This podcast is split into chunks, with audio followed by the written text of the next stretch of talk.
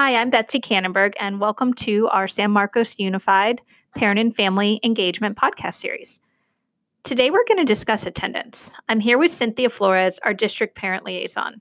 Cynthia, first off, why is school attendance so important?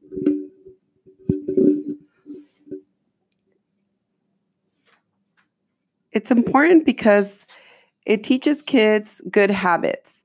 Going to school right now is like going to work. So if they go to school every day, they're going to start learning good habits. If they start school in TK, if they start school in kindergarten, they should be going to school every day. If they go to school every day, it's going to help them be more successful. It's going to help them score well on tests. It teaches not only good work habits, but it helps them be more successful in life and it teaches them about responsibility. And that's something that they should be taught at from the minute they start school.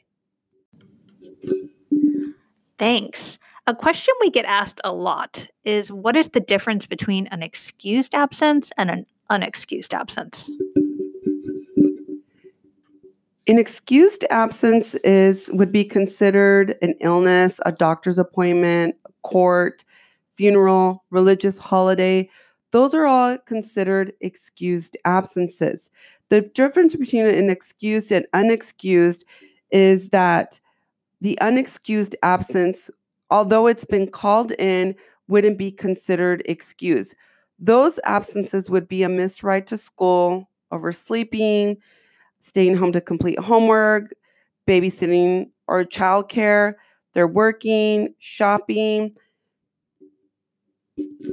Thanks. So I guess I thought if I called the school and I called my child out as an absence, that would be excused.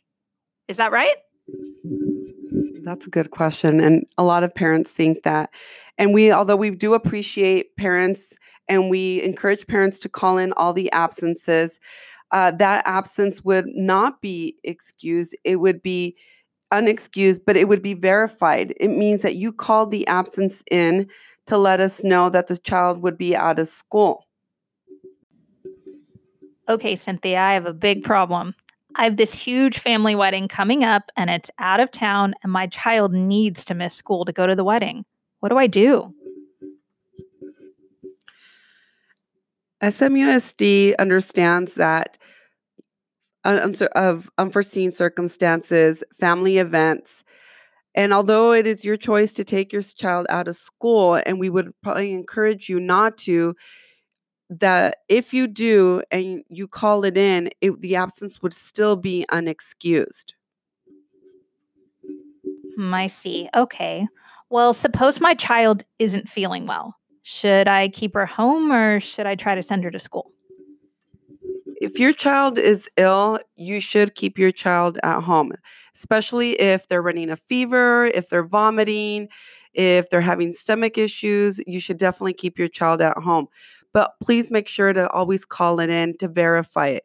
You have 72 hours to call in the absence from the day the, the child was absent.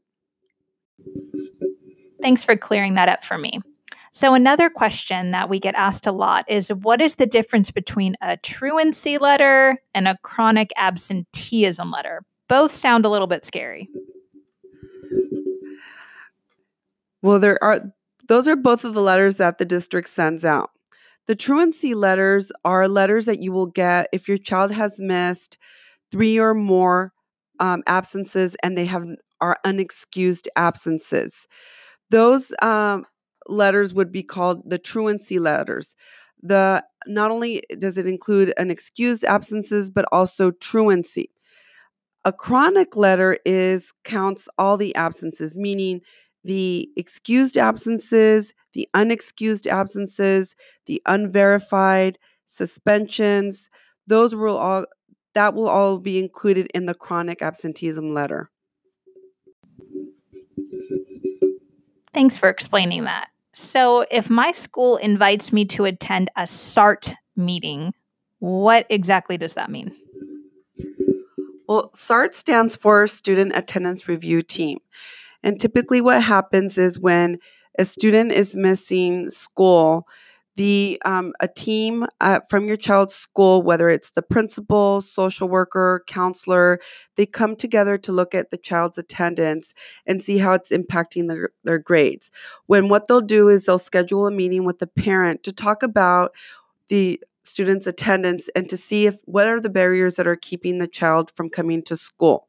It's normally a good thing because this will help uh, give um, the school a better understanding of maybe what's going on at home and maybe help the family out with eh, with something.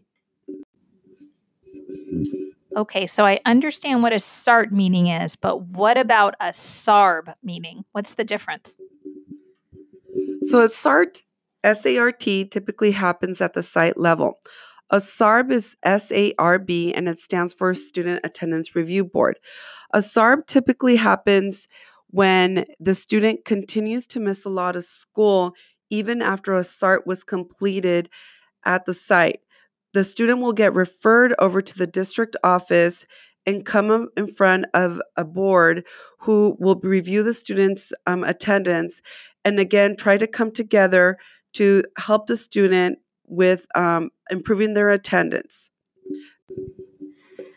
Thanks for explaining that one to me what would you say is the most important takeaway regarding school attendance?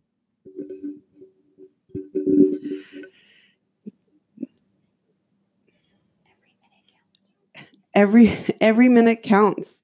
So if you're in school every day, it's another day of learning. If you miss it, you fall behind one day.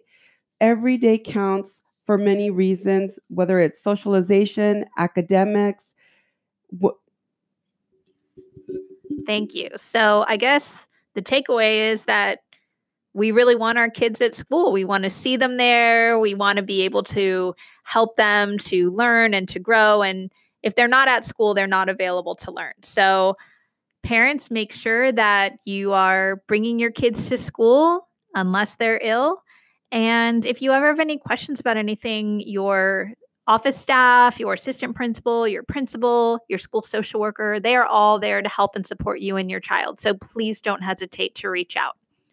That's it for this episode of our Family and Parent Engagement podcast. Stay tuned, more to come.